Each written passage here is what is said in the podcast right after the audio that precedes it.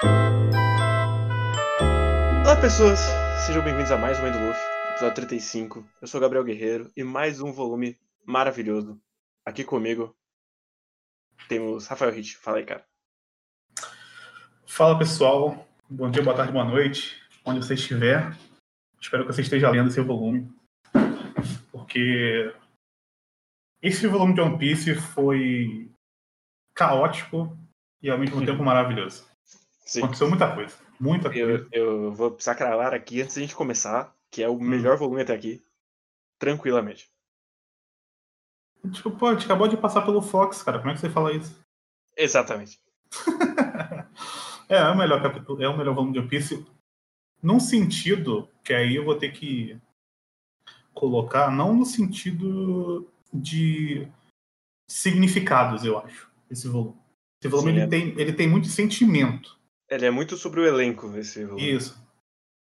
Mas em relação a significado, eu acho que Alabasta ainda é o lugar até então, até agora, o melhor local, que tinha bastante discussões ali. Por enquanto, é, o Water 7 está caminhando, está caminhando para ser uma coisa muito grande, que agora nós já tivemos aí uma tangente aí do nosso governo mundial atrás de alguma coisa muito grande. Uhum. Então, tem potencial para fazer algo muito interessante, mas não é exatamente ainda. Até porque acabou de começar, né? Convenhamos Sim, também. esse é o segundo volume. É, então, vamos com calma. Mas em relação assim de você estar engajado com a história, no sentido de você estar em- vendo o lore ali e tudo aquilo ter sentido, realmente é o melhor volume fácil. E ele justamente começa com da onde a gente parou no outro, com o Luffy discutindo, falando, não, como, é- como assim? Você vem com esse papo aí. Mal mentira isso aí. E eu gosto muito que esse é o primeiro momento de vários que vai tomar vários tapas na cara e falar, bicho, você vai ter que decidir, velho. Não tem uma opção em que todo mundo vai ficar feliz aqui. Você vai ter que escolher o mal menor e vai, ser, vai ter que ser agora. Mas então, antes disso, desse momento, porque o ele abre com aquela parte do, ai, como é que fala? Tem- ainda, ainda tem a discussão sobre o Chopper que perdeu a que perdeu a Robin, tem toda aquela coisa, né? Eu acho que Uhum. a forma com que ele abre esse volume é bem legal, porque meio que todo mundo tá se sentindo culpado por alguma coisa do que tá acontecendo até aqui nesse arco. Sim, e vai escalar Então, depois ainda. Isso. Então isso é bem interessante, porque mesmo o- os personagens que ficaram mais tangencialmente, que eu acho que foram o Zoro e a Nami, eles mesmo assim também têm, um, têm uma forma é, tiveram uma forma bem deles de sentir a coisa. Mas eu acho que eu não lembro, eu não lembrava, é, eu relendo agora, eu não lembrava que o Chopper tinha uma parada tão forte também, porque o que fica muito pra gente depois na memória, né, é o a grande momento da luta do do, do Sop versus o, o Luffy. Só Uhum. que o, o Chopper, pensando ainda que ele é meio que um adolescente, Sim, tudo é que ele o- tá passando é é uma parada muito. do- dos pais, assim.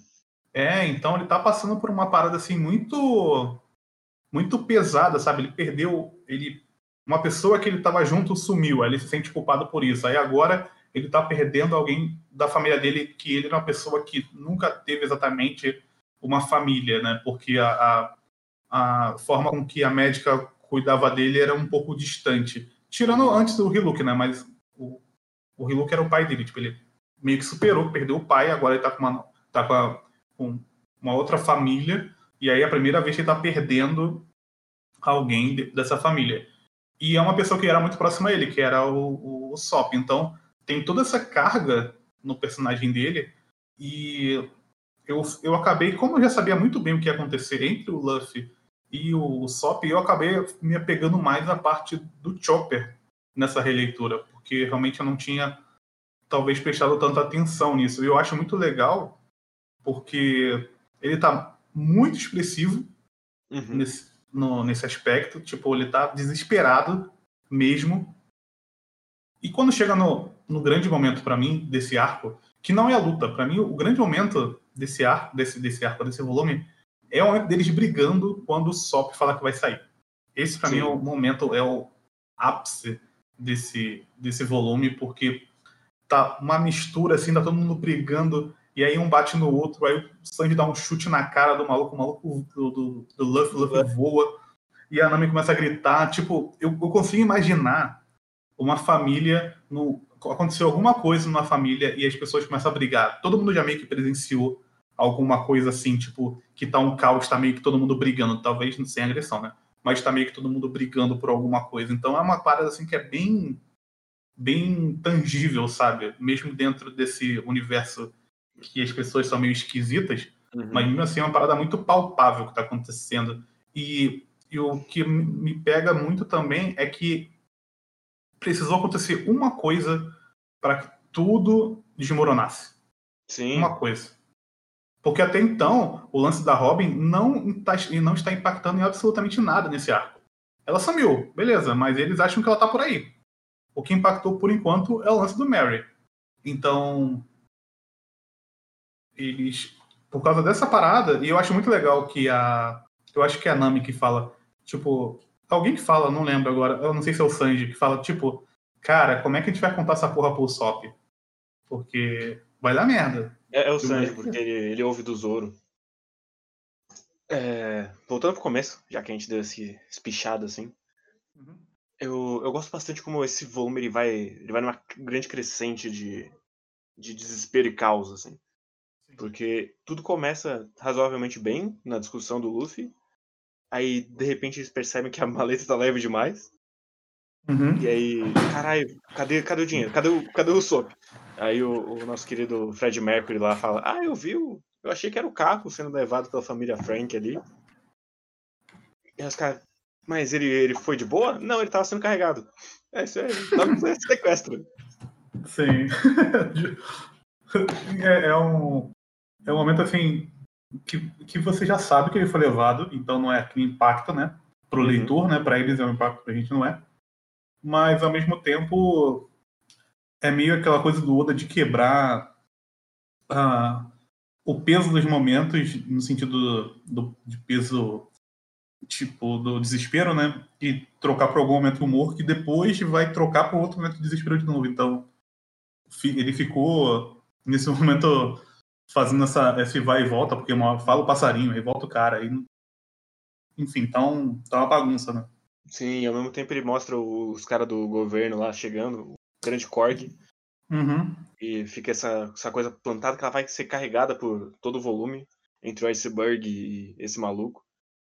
Que inclusive eu acho muito curioso, eu não lembro por que, que ele tem, mas ele tem a, o posterzinho da Robin criança enquadrado. Ah, isso eu lembro, isso eu lembro. Na dele. Eu não lembro o motivo. Isso eu lembro. É bem eu, bom. Eu, eu gosto muito do momento de, de do Korg indo embora. Aí a Califa pergunta, ah, por que, que ele tava aqui? Aí o, o nosso querido Iceberg fala, ah, é porque eu tenho uma coisa que eu não quero dar para ele, porque é muito importante para mim e eu não, não posso entregar para o governo mundial. Eu achei esse diálogo meio confuso, porque uma hora ele fala que que ele tem, depois ele fala que ele não tem. Pelo menos na tradução, né? Não, ele... no, na, na tradução oficial ele fala que tem nas duas vezes. Ah, então estava errado na tradução não oficial. Sim, ele fala que, que tá com confuso. ele, mas que ele não quer dar por dinheiro nenhum. Uhum. E no meio tempo disso a gente tem a divisão entre o, o Luffy e a Nami, porque o Luffy é um desesperado do caralho. Sim. E aí ela decide que vai chamar o pessoal e ela encontra nosso querido Usopp jogado, destruído na calçada. E Como essa é mais, volta. Mais um momento de escalada do, da tensão, que ele já tá desesperado porque caralho, o dinheiro do barco. É, então, e... ele tá se sentindo super humilhado, né, também, né? Sim. Pelo que aconteceu com ele ali, tipo, ele. Já, ele meio que foi salvo uma vez, Aí agora levaram, e levaram duas maletas em vez de uma, que ele estava carregando só uma uma vez, né? Agora tá carregando duas. E ele. E ele não conseguiu não fazer nada? Não conseguiu fazer nada e os caras ficaram caçoando dele, né? Sim. E aí isso aumenta ainda mais quando ele vai lá buscar. E aí os caras falam, ah, você é um bosta, por que, que o chapéu de palha anda com você? Você é só um estorvo, seu merda. Uhum. E ele apanha de novo. mesmo assim. Sim. E é legal porque esse lance dele se sentir inferiorizado não é um bagulho de agora, né? Uhum. Tipo, não foi um conflito que aconteceu agora. Tipo, o Oda colocou agora isso. Ele tá assim faz bastante tempo. E Skype é meio que foi o, o ápice disso, né? Meio que ele de se sentir tipo, não consigo fazer nada, não dá, olha esses caras, mal que solta raio, como é que eu vou ficar com esses caras? Sim, ele passou o arco inteiro literalmente não fazendo nada. Sim. Mesmo se a gente for contar o arco do Fox, ele, a prova dele foi a única prova que falhou. Sim. Então ele tá assim num, num numa numa uma caminhada aí de de inferiorização muito grande. Então pensar que para chegar nesse ponto ele foi até meio que discretamente o Oda, mas ele foi plantando coisas aqui e ali para chegar nesse nível. E agora foi meio que óbvio, tipo, ele tudo que ele queria era consertar o barco e ele não vai conseguir porque ele perdeu dinheiro, porque ele é muito fraco. Então, tipo, ele meio, meio que se sente sem o direito de andar com esses caras nesse momento. Então a gente tem todo esse momento, e aí a Nami também tá pensando, puta, o que, que eu vou falar agora? Ele já tá na merda, ele já apanhou. Uhum. E aí ela só manda um aguenta aí, que eu já volto. E aí a gente tem o grande momento deles entrando na Frank House. Mas antes disso, eu queria falar que a Nami ela foi muito racional nesse momento, né? Porque ela ainda pensou, pô, eu vou voltar para guardar o restante do dinheiro, porque se a gente perder essa porra já era. Uhum. Só sobrou 100. Então, a... o defeito dela, que é ser gananciosa, meio que acabou ajudando nesse momento, né? Sim, eu gosto muito que tem o, tem o momento do diálogo dela falando, como assim alguém pode roubar de piratas? é verdade. Então, eu achei que tá, todo, tudo, tudo que foi construído até agora em relação à personalidade dos personagens, todo, todas elas foram bem utilizadas aqui Uhum. nesse volume, sabe? Cada personagem teve seu momento. Sim. E, e meio que ao mesmo tempo, agora relendo, meio que agora começa a ficar claro quem são os personagens que vão ser mais trabalhados e quem são os personagens que vão ficar, vão ficar mais para A trás. margem. É, esse relendo, meio que essa parte para mim tá mostrando isso, eu fiquei bem é, curioso, porque meio que já tava meio que aqui que esses caras não iam ser tão utilizados, não iam ser tão desenvolvidos assim. Eu fiquei pensando nisso também. Mas enfim, mais do que isso seria spoiler. É, acho que talvez ele tenha usado esse arco de laboratório Uhum. e meio que replica ele depois. É, pode ser. Mas. Então a gente tem o grande momento da Frank House, que é muito satisfatório ver os, os bucha tomando um pau. Ah, nossa, muito bom. Eu odeio o design desse cara que é tipo o subchefe da, da gangue do Frank. Tenho sempre vontade de espancar ele. Ele merece. Todos eles. Essa- essa- eles me lembram os robôs de borracha do Medabots. A gangue dos robôs de borracha. Ah, é verdade. É verdade. E eu, eu tô estragado, porque toda vez que eu vejo um chão quadriculado, eu lembro de Tokyo Ghoul automaticamente. É que é o melhor momento de chão quadriculado da história. Então, você automaticamente vai ser remetido a esse momento. Ou pensar, sei lá, em handshakers, né? Sei lá, uma porra dessa. Que ia ser bem foda. Mas aí a gente tem a queda da Frank House, eles deixam ela completamente destruída e falam, é, agora fudeu, não tem como ir atrás do Frank, a gente vai esperar ele voltar, né? Inclusive ele tá com aquela máscara horrorosa que ele usa antes de revelar o rosto dele. é a máscara de sol, né? Tua porra? É, um bagulho feio demais. Não é nem um só, mais- é umas três pontas. Não sei qual que foi a ideia por trás disso. Ah, sim, isso é verdade. Aí sim eles vão pro pra casa do Frank e tem uma página maravilhosa que é ele falando pro Sop aguenta aí. E aí Sim. tem a cara dos quatro putos e depois eles caminhando pra. De E eu, eu gosto muito que o, o, o, o Chopper fica grande com a mochilinha nas costas, acho muito bom. Fica só uma mochilinha muito pequena, parece que tem um top invertido. É, eu falei que essa parte da discussão depois é muito o Luffy sendo usado do melhor jeito possível. Ah, que sim. é, ele tá tentando esconder que o barco tá condenado e ele consegue esconder por duas páginas. sim, ele não. Até porque o.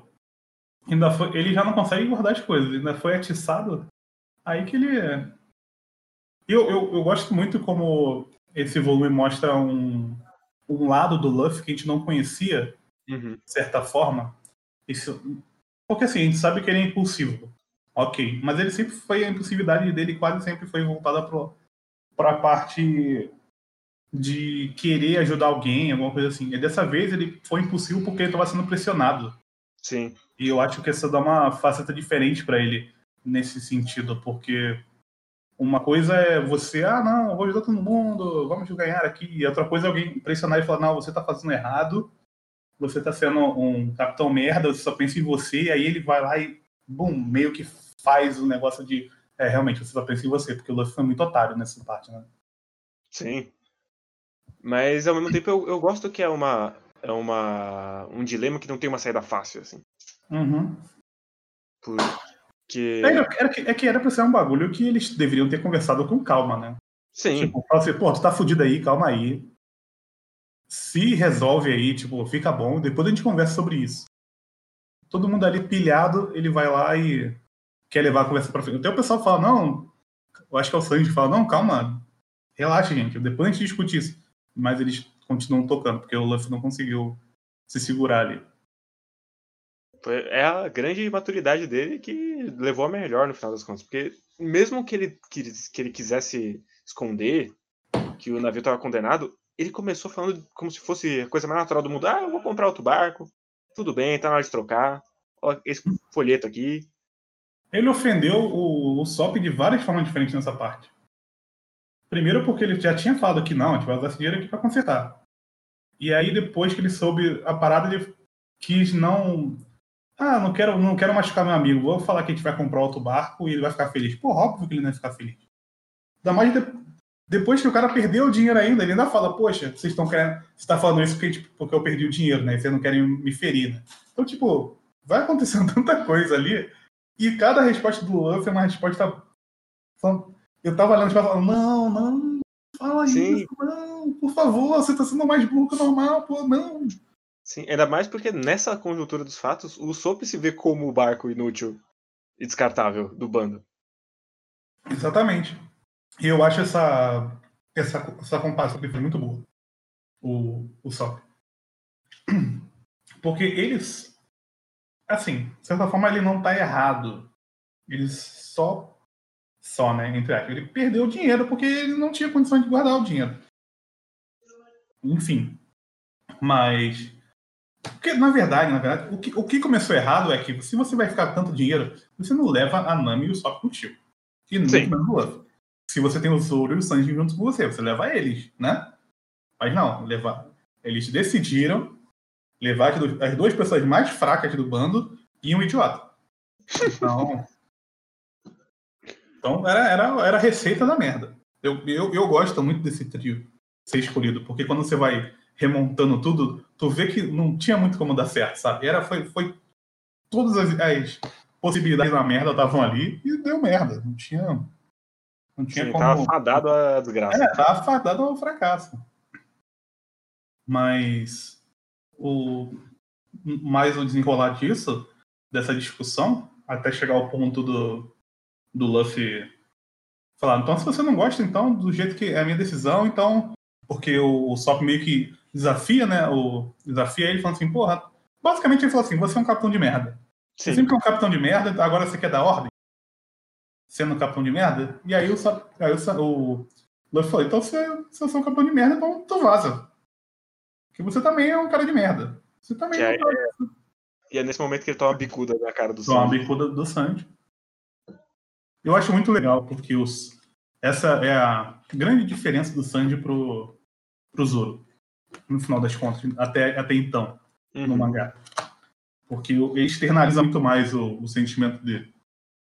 Fica muito marcado o Sanji pelo, pelas partes ruins dele, do, das piadas terríveis que o Oda usa ele pra fazer, as piadinhas de oh, sou mulherengo, enfim. Mas ele é um cara bem mais bem mais, bem mais coração que o. Uhum. Até o flashback dele é bem mais emotivo, né? Sim. É. a, a forma como ele entra no bando também, bem mais emotivo. Sim, ele tinha um grupo antes que era Uhum. cheio de cabeça quente. É. Meio que ele tá Mas- mais acostumado com esse tipo de coisa, né? Sim, mas ao mesmo tempo eu gosto muito do Zoro falando, ó, acabou, você vai ter que deixar ele, ele pra trás, porque senão ninguém mais vai confiar em você se você trouxer ele de volta agora. Essa, essa é a primeira parte de, se eu não me engano, três ou quatro partes do Zoro falando uma frase, esse é o nome do bom. Uhum. Eu acho que essa é a primeira parte, se não me engano. Eu lembro de uma outra também, de um pelo menos mais umas duas. Mas, e faz sentido ser o Zoro falar isso porque depois da Robin ele é o mais velho, se eu não me Sim. engano. Acho que é assim. E o treinamento que ele teve, a forma como que ele pensa, ele é um cara muito mais cerebral nesse sentido. Faz todo sentido ele ser o cara que vai falar isso pro, pro, pro Luffy. E, e nesse momento meio que cria uma coisa. Eu tô pensando em mentor, mas não é exatamente mentor. É, o, o, o, ele usou meio que vira um irmão mais velho do Luffy. Sim, Assim, ele é meio que a, a voz da razão ali. No... É, por assim dizer. Porque a Robin é mais velha, mas ela, ela é sempre bem tangencial às coisas. Ela tá no bando, mas ela não, não tá no bando. Essa que é a verdade até aqui. Né? Então, isso tá ficando bem claro nesse volume, né? Ela sumiu, É, literalmente. e, e o Zoro é o primeiro a entrar, ele é o braço direito, É. no final das contas. Então, e as coisas que ele, e ele fala isso pra. Tanto pra. Fala isso pro Luffy na primeira vez, né? Uhum. E depois tem, depois da luta, depois ele fala de novo com o Luffy, né? Sim. Fala, parceiro, é difícil, mas ser capitão é isso aí. Ser capitão não é só brincar, não. Foi você que já- quis esse posto é, aí, foi agora... que quis esse posto, né? Foi. Foi. Ele, aí o Luffy fala. Essa cena é bem pesada, né? O Sim. Luffy fala, é difícil, tipo, é bem foda. E, e nesse meio termo, nesse meio tempo ainda tem o. O Sanji falando com o.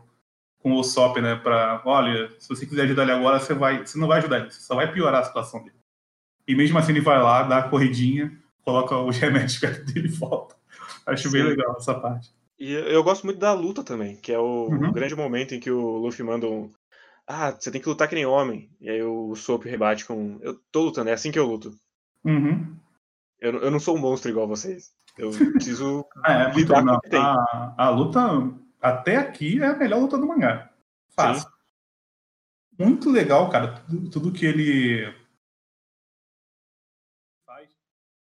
Cara, e eu vou dizer pra você que eu sinto uma falta disso. O One Piece vai virar só socão, gente. Aceita. demais. O One Piece vai Tem- virar só socão. Cara, eu, te- eu sinto falta de outra luta que vai rolar depois. Quando o, Frank era um robô que usava o Ah, poder meio bosta. Antes dele virar um Gundam. Sim. Ah, eu gosto tanto desse design do, do- dele, Eu gosto, cara. eu gosto demais como ele. é- A cena de apresentação dele dançando Muito bom, e cara. todo mundo mandando ele embora porque ninguém aguenta.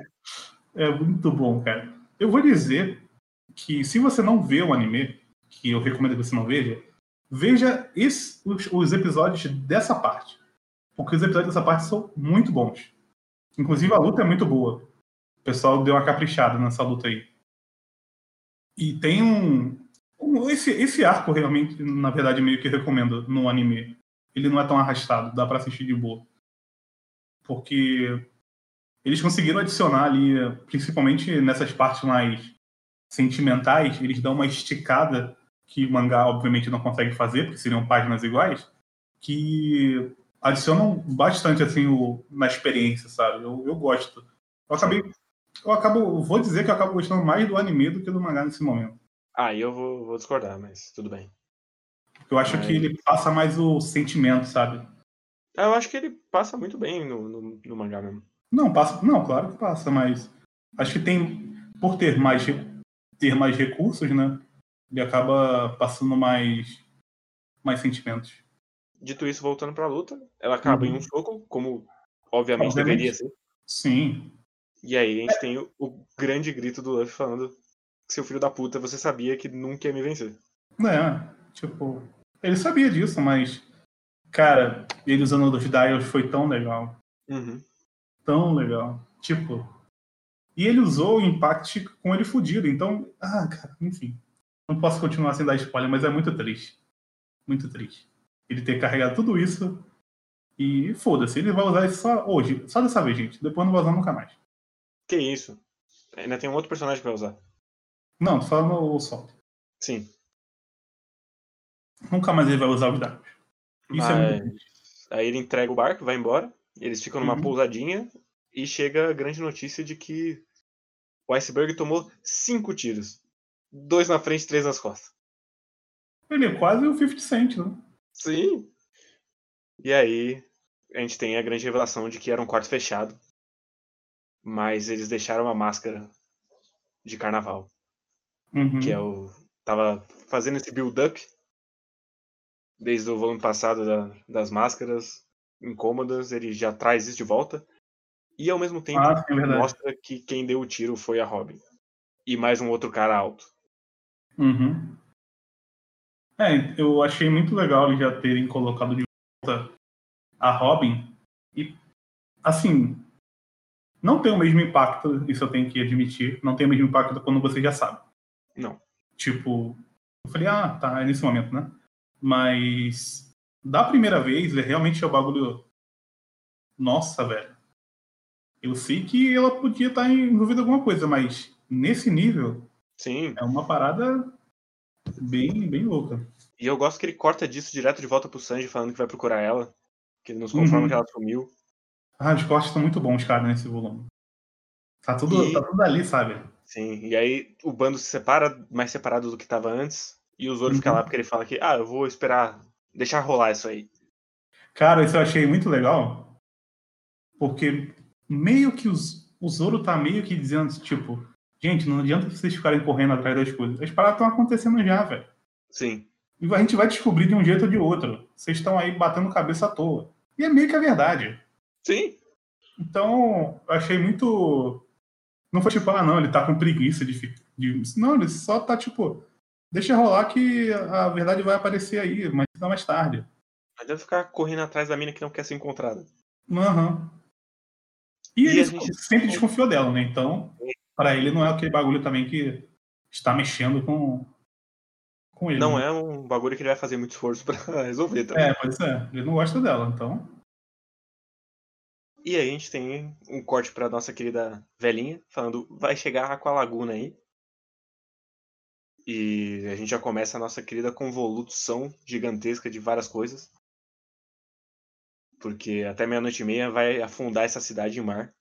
Uhum. E é um conceito que eu gosto muito nessa Ah, eu, gosto, eu gosto muito da rede matemática da, do, do- da cidade fundar no mesmo dia que, o- que o bando tá afundando. E Sim. o barco, se ele andar, ele também vai, vai afundar. Eu gosto muito dessa rima.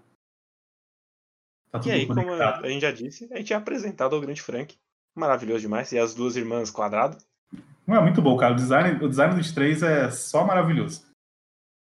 Sim. E eu eu gosto muito que todo mundo chama ele de sunguinha, tanto o Luffy quanto a Nami. Sim. Sunguinha. é a primeira coisa, né, cara? Que não tem como. É um cara com uma camisa havaiana e sunga. Ele é o Ace Ventura. Cara, verdade. Verdade total. Ele é o Ace Ventura total. Sim, eu gosto demais da luta deles, que é tipo, ele solta fogo, aí os caras falam, ah, ele tem uma Akuma no Mi, aí ele mergulha, ah, ele caiu na água, como assim? Então ele não E tem aí? a economia? Sim. Aí ele se revela como um ciborgue, que é um conceito que não tinha nada parecido até agora. Só foda-se, ele é um ciborgue. E tipo, até agora eram umas vilinhas. Aí a gente foi para um lugar que tem um, que tem um trem que é basicamente, pa- aparentemente é carvão. Uhum. E aí agora não, agora o Malco já é um ciborgue. Já a parada tá evoluindo assim, tipo, muito rápido. E, e o One Piece meio que deixou isso em aberto, então. Eu, é- é- às vezes a gente reclama que as coisas geralmente não são muito fechadas em, nos mangás ruins, né? Ele não Sim. consegue delimitar coisas. E é difícil você ver um. E aqui, meio que eu não consigo fazer isso, porque a forma com que ele deixou em aberto o mundo dele, ele meio que pode criar qualquer coisa, mas aquela, essas coisas que estão aparecendo, elas é que tem a diferença, né? As coisas acontecerem absolutamente do nada e as coisas terem um sentido. E, e aparentemente isso veio do nada, mas depois você vai entender que tem algum sentido. Então. E, e você né? consegue fazer essa linha, porque quando eles chegam na, na Grand Line lá, tem o, o nosso querido doutor falando que ah, uhum. eles, é, as ilhas é evoluem em, em tempos diferentes. Tanto é que a gente viu o dinossauro, caralho. Então você pensa, ah, tem uma ilha aqui no futuro, então. Se tem um ano passado. E aí a Labum era basicamente um ciborgue também, né? Que era, é sei lá o que Sim. era aquela porra, sinceramente. Era, um, era uma baleia robô. O cara morava dentro dela, pô. Mas então... aí a gente tem o nosso querido encerramento, que é aparecendo toda a galerinha do, do iceberg, falando, parou com essa porra, que vocês atiraram no nosso chefe. Antes disso tem uma cena ah. maravilhosa do, do hum. cara com a barba descolorida chegando e gritando. E aí o, o cara das cordas joga aí pra fora e fala, você fala muito alto, caralho. Fala de fora. Sim, muito boa essa parte. Mas, mas, é isso, aí a gente fica nesse, nesse hype pra, pra tudo se resolver volume que vem ou não. É porque assim, o, esse volume, ele aconteceu muita coisa nesse sentido, mas é muita coisa de lore. Então não dá muito para você ficar esmiuçando, né? As coisas. Tipo, o que aconteceu tá aí. Você viu. Uhum. Né? Não tem muito. Não tem muito para caminhos para ali diferentes, mas, assim, mas, mas eu acho que a grande importância desse volume é que ele separou as coisas. Ele já colocou o Luffy agora e o bando vai ser perseguido por causa do lance do Iceberg. Tem a parada do, da Robin. Agora a gente sabe exatamente que ela está metida em alguma coisa. Antes a gente muito não tinha certeza. É, agora a gente tem certeza. A gente tem o Sop separado. Eu acho muito boa aquela cena do Sop deitado no barco todo aberto, tipo, está pelado. Eu acho muito boa. Sim, é tipo, fiquei com o barco, mas a que preço?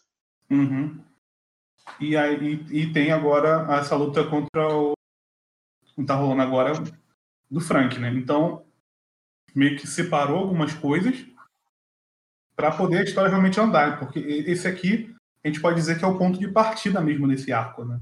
Sim. Agora que ele vai começar de verdade. Aconteceu. Ele botou todas as é. peças na mesa agora. Sim. E vai mover daqui para frente. Vai ser o primeiro grande movimento desse arco, né? Para ele poder caminhar. Então, a partir de agora, segurem nas cadeiras aí que a parada vai ficar louca. Sim. É tipo, eu gosto muito desse volume, mas esse volume é um grande meio, assim. Sim. É... Eu não acho nem meio, né? Eu, é... Ele, ele é uma introdução mesmo, sabe? Do arco. É que eu não consigo dizer tanto uma introdução, porque tem muita coisa que tá vindo desde lá de trás. Que ele dobrou agora. Então. Eu não, não sei. Não, o, o, o, início do arco em si, sabe? Tipo, ele trouxe tudo. Eu acho que ele pegou tudo que já tinha anteriormente, colocou, mas falou: agora sabe, tudo que a gente pegou aqui, agora vai começar o Water 7. De verdade, tipo, bom, Water 7. O letreiro Water 7, sabe? Mais ou menos assim. Uhum. Mas então é isso, agora a gente vai pro. Você tem mais alguma coisa a dizer do volume 35? Não tenho, mas nós temos e-mails. Então vamos lá. Nós temos e-mails no Twitter também. Sim, eu vi, eu vi. Mas eu... vamos voltar aqui. Tem o primeiro e-mail que é do nosso querido Diego Mendes, que está de volta. Muito obrigado. Lembrando que esse momento aqui é nosso momento Pedro Monteiro, Pedro Monteiro. que não mandou e-mail. Olha só, mas virou um vagabundo mesmo. Mas temos aqui o, o e-mail do nosso querido Um Tois, que é o Diego Mendes. E ele diz: Bom dia, mães do Luffy, que não recebam um centavo de pensão do Dragon, aquele pilantra. Boa noite, é, na verdade. Não receberam, na verdade. Ah, aqui tá, ele botou bom dia. Então ele chegou de manhã. Se preparem para um e-mail longo, acumulado de várias semanas.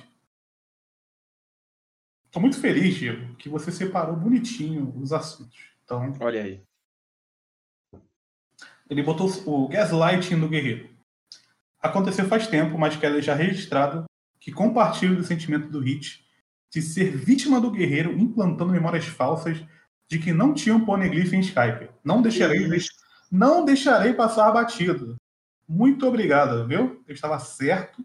ele se aproveitou da memória horrorosa para realmente vou usar implantar memórias falsas em mim. Olha aí. Gostei desse termo, vou utilizar com mais vezes. É, agora, o David Backfight. Gostaria de dizer que me senti coagido pelo pensamento de manada da internet a falar mal do Dave Backfight. Precisamos de mais opiniões como a do Hit. Nossa, hoje, hoje eu tô demais. Hoje eu tô sensacional.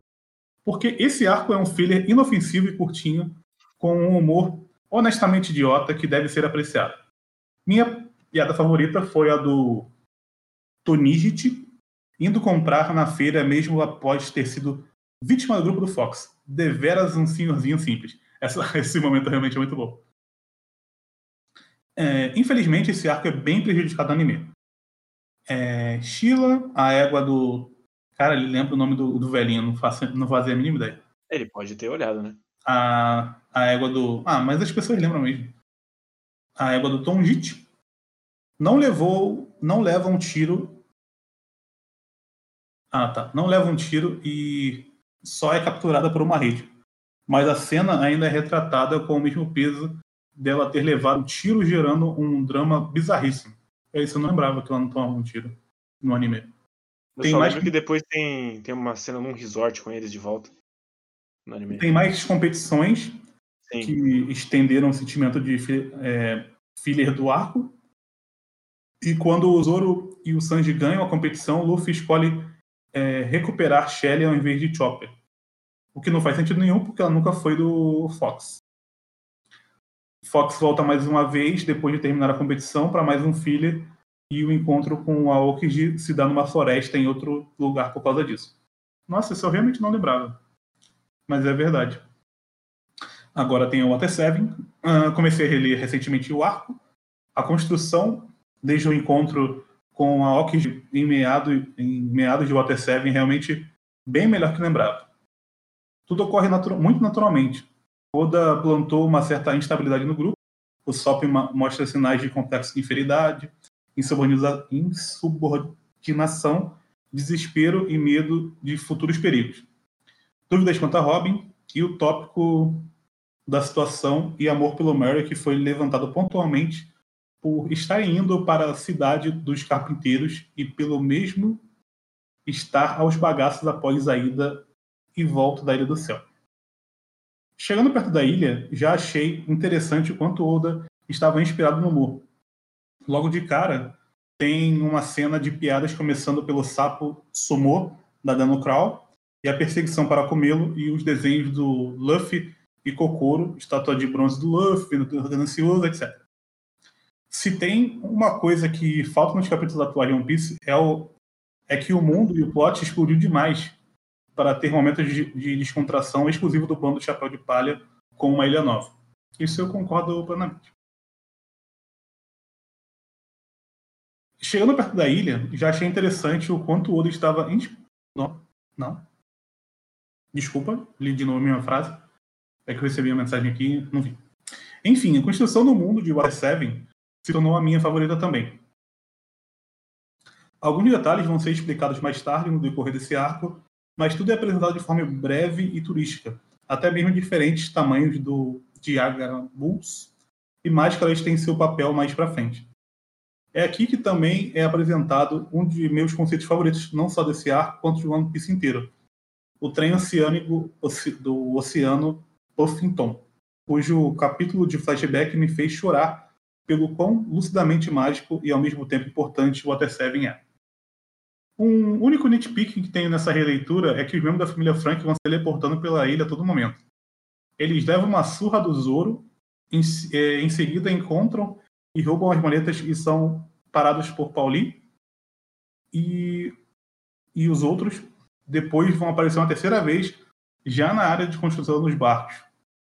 Se alguma forma, de alguma forma, driblando não só os carpinteiros que protegem os clientes, como também o Sop que já tinha sido roubado uma vez e não achou que seria de novo. É pequeno, mas achei que poderia, poderia ter solucionado isso fazendo Zoro ser atacado por outros membros da família Frank, enquanto o Rex perseguia as maletas. O que garanto que não foi o caso, porque o Zambai estava nos três encontros. Enfim, é isso. Continua um bom trabalho. Mães do futuro, Rei dos Piratas. Hum... Aqui tem uma continuação. Esqueci de mencionar, mas no assunto spoilers que introduziram vocês no One Piece, que mencionaram no último programa, eu vou contar como foi o como foi comigo. Comecei assistindo o, pela versão 4Kids do Cartoon Network, com direito à abertura em rap. Maravilhosa. No entanto, antes de começar a ver o anime, de verdade, do início, o episódio que mostraram que que mostraram para instigar o meu interesse, foi justo que ocorre um spoiler massivo, bem maior do que o que tiveram. Ah, sim, é o spoiler é bem grande mesmo. Então é isso. Valeu, muito obrigado, Diego Mendes, e mais uma pessoa aí para a nossa tribo Fox.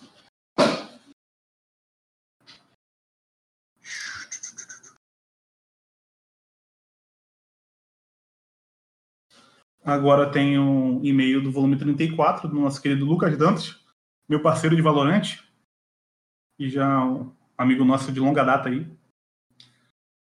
É, olá, amigos do melhor podcast One Piece do Brasil. Muito obrigado, Lucas. É amigo para isso mesmo. Me chamo Lucas Dantas e vou comentar minhas impressões sobre essa releitura. Lendo esse volume, me deu uma imensa saudade de como a arte do mangá era mais limpa e a interação dos personagens era mais orgânica. Os personagens interagiam dentro do barco, conversando com cidadãos, em pro procura de algum lugar para ancorar o navio, explorando o lugar, enquanto o log pose registra um caminho, foram elementos perdidos com a escala que o, de poder que ocorreu nos anos seguintes. Falando em escala de poder, esse foi um dos principais motivos para o surgimento desse arco numa metrópole.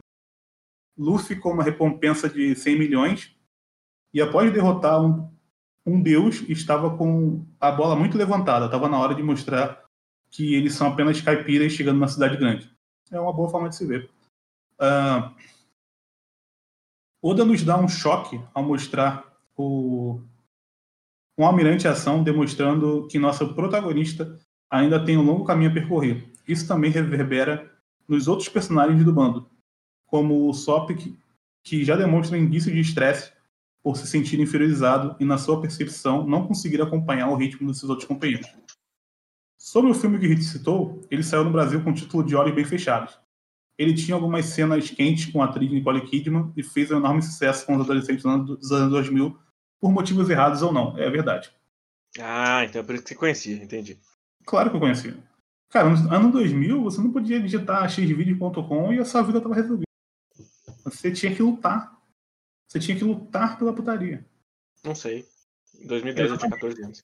Exatamente. Desculpe pelo meio enorme e por ser muito prolixo, continue com o ótimo trabalho e nos vemos no próximo volume. Tá prometido aí, então que o nosso querido Lucas Dantas estará de volta. Ele já tinha me falado que ia mandar esse e-mail. Então é isso. E tem o do Twitter, que eu já vi, mas eu vou deixar você ler.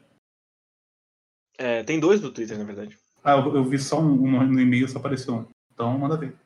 É, um é da Mahanabi, novamente aqui de volta, que é, apesar de eu já ter passado muito podcast na minha leitura, o que me lembra que me marcou mais nesse volume, mais do que o trem, mais do que a apresentação de Water 7, foi a cena do Aokiji congelando o Luffy e o medo real que eu fiquei de algo acontecer com eles ali mesmo, mesmo sabendo que seria pouco provável.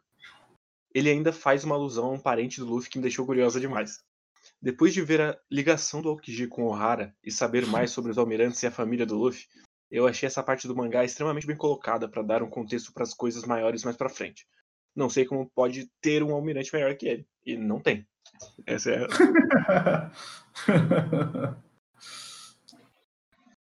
e o outro é do nosso querido editor do, do Quadro Quadro, Matheus Pilot, que ficou gigantesco. Então, vamos lá.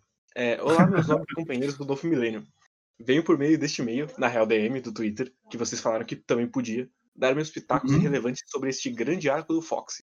Desde que comecei a ouvir podcasts, tive o interesse de mandar e-mails sobre algum arco com os senhores, mas só consegui agora com o menor de todos. Antes de começar, devo dizer que ainda não ouvi os episódios correspondentes a esses volumes, então não sei a opinião de vocês. A uhum. grande maioria das pessoas que eu já vi falar sobre esse arco não gosta ou detesta. As que gostam dizem que é porque no anime é divertido e tal. Eu sempre gostei desse arco, achava legal e tudo mais. No entanto, com essa grande opinião geral, achei que era apenas minhas memórias me enganando. Ainda bem que com essa releitura pude reafirmar meu grande apreço a esse arco. Olha aí, ó, olha aí, ó. Até, até o quadro quadro te refuta aqui. Até, é... até seus amigos. Começando com esse cenário bobo e cheio de personalidade da Ilha Longa, que representa bem o arco inteiro, personalidade e besterol. Tudo aqui tem o uhum. timing e o desenvolvimento certeiros. A introdução da ilha, os personagens novos, tanto do Fox quanto da ilha, as piadas que são todas incríveis, a quadrização, que é fluida e clara, mesmo com uma grande quantidade de balões em geral. Uma condução uhum. bem agradável dos acontecimentos e da sua expectativa, sem falar em como o Oda deixa todos, todos do bando brilharem em todos os momentos dessa história, respeitando e enaltecendo as dinâmicas e características de cada um deles de maneira invejável um arco extremamente divertido que te deixa entretido a cada página. Uma premissa boba e simples, diferente para o mundo visto até então, direto ao ponto, sem perder tempo. Pois, afinal de contas, o, princípio, o principal propósito dele é servir de uma transição leve e engraçada de Skype para Water 7. Mas aí você pode levantar que Skype já era a transição entre Alabasta e Water 7. E eu tô na metade, calma. É, pode ir, pode ir. Veja bem, primeiro, sejamos francos que Skype, mesmo não sendo grandioso quanto essas, é uma saga ousada com níveis lá em cima, então um negócio curto aqui é interessante pelo ritmo da narrativa numa, numa larga escala. Segundo, ficaria meio esquisito eles já caírem em Water 7 logo em seguida de Skype, coincidências muito fortes, então isso dá um elemento que diminui esse ar de conveniência narrativa, cria mais naturalidade. É, terceiro, serve também como palco para transicionar para a aparição do grande Aokiji. Quarto, Além dessas trocentas formas de transição, é um paralelo narrativo e introdução conceitual do espírito e união do bando, a perda de um membro, o sacrifício de alguém pelos outros e os dilemas envolvendo a relação deles, que acaba sendo mais enfatizado tendo em vista a interação tão feliz e divertida que nos é apresentada durante os jogos, que será posta à prova em breve nessa saga e em outra saga mais à frente. E 5 também entra no espírito de aventura de One Piece, o que de fato realmente importa na história, que não é um plot direto ao ponto, ou porradaria, e sim uma aventura cheia de experiências e acontecimentos novos cheios de personalidade e vida. E em relação ao Fox, eu não vejo problema nenhum nele. Não cabia ele ser um cara super do mal, ou estiloso, ou interessante para esse tipo de arco. E, e, nem todo vilão deve ser tipo o Crocodile, ou, ou a Kainu, ou o do Flamengo. E acho legal que ele é essa pessoa com, com uma autoestima baixíssima, que precisa estar se reforçando toda hora com essa aura extravagante essa compulsão por pegar o que é dos outros. Tripulação, bandeira, honra, etc para se sentir melhor ou maior. E também simplesmente fenomenal a aparição do Aokiji, que além de ser um personagem incrível, é introduzido de uma forma incrível. É, o Oda nesse momento estava inspirado e, e, preciso nas suas habilidades. Simplesmente fenomenal tudo que tem ali, quadrinização, arte, roteiro em si, enfim. Dá para sentir o terror e o nervosismo e a tensão naquela hora que a Bom, eu parei a releitura no capítulo 321 e é inacreditável que o Oda entrega até aí simplesmente fenomenal, e eu sei que daí só melhora. No entanto, essa breve releitura me deixou muito triste olhando para o estado atual que a série se encontra agora. Todo mundo fala a mesma é... coisa, é impressionante. Não existe nessas sagas atuais. O ritmo foi comprar cigarro e não voltou tem uns 10 anos. de, fato, de fato, não sei como as pessoas não gostam desse momento da história. Talvez elas esperam só porrada e por receber uma gincana do Faustão revoltadas. Enfim, espero que aproveitem essas, esse sublime arco de Water 7. Talvez que Talvez que esse e-mail tenha ficado grande demais e cheio de erro de português. Ficou um pouquinho, mas tudo bem. Não, então é tá isso. Ótimo, eu, tá eu, concordo mais que o ritmo foi comprar cigarro. e... eu vou adotar essa. o ritmo. Muito boa essa frase. Muito obrigado, Matheus. Gastar um relevante tempo para escrever esse, essa mensagem, e tal como o Diego também mandou pra gente, e o Dantas. E fica aí, Pedro Monteiro, que eu sei que você escuta todos, que você precisa voltar a mandar, principalmente agora que chegou Vai perder, Vai perder, Vai perder o posto. Exatamente. Teremos que rebatizar aí. Esse Sim. momento, se você continuar faltando desse jeito. Mas, então é isso. Semana que vem tem o 36, que na minha memória acaba num, num grande momento. O bicho pega. Eu li um capítulo a mais aqui e o bagulho vai ficar louco. Sim. Então, estamos avançando em Water 7. Esse arco que só fica melhor nessa releitura. Diferente uhum. de Skype, que só fica pior. Fato. Mas, então é isso, provamos pessoal. isso aqui. É verdade. É provado. Durante 10 semanas. Muito, exatamente. Por muitas horas de vida que eu tive que gastar para reler e falar disso aqui. Então foi cravado que o Guerreiro Que tá Skype é o pior arco até agora. Tranquilamente. Tranquilamente. Mas. Então é isso, pessoas. Semana que vem a gente tá de volta. Volume 36. Mandem e-mails. é, espalhem a palavra. É, os podcasts estão ficando gigantes de novo. Lamentável. É, É, uma hora. um e-mail que demorou mais. Sim, uma hora ele, ele encolhe de volta. Provavelmente quando começar as porradas. Que vão ser vários Exatamente. volumes de porrada. Né, exatamente. Vai ficar mais tranquilo. Mas é isso. É, adeus. Adeus. Tchau, tchau.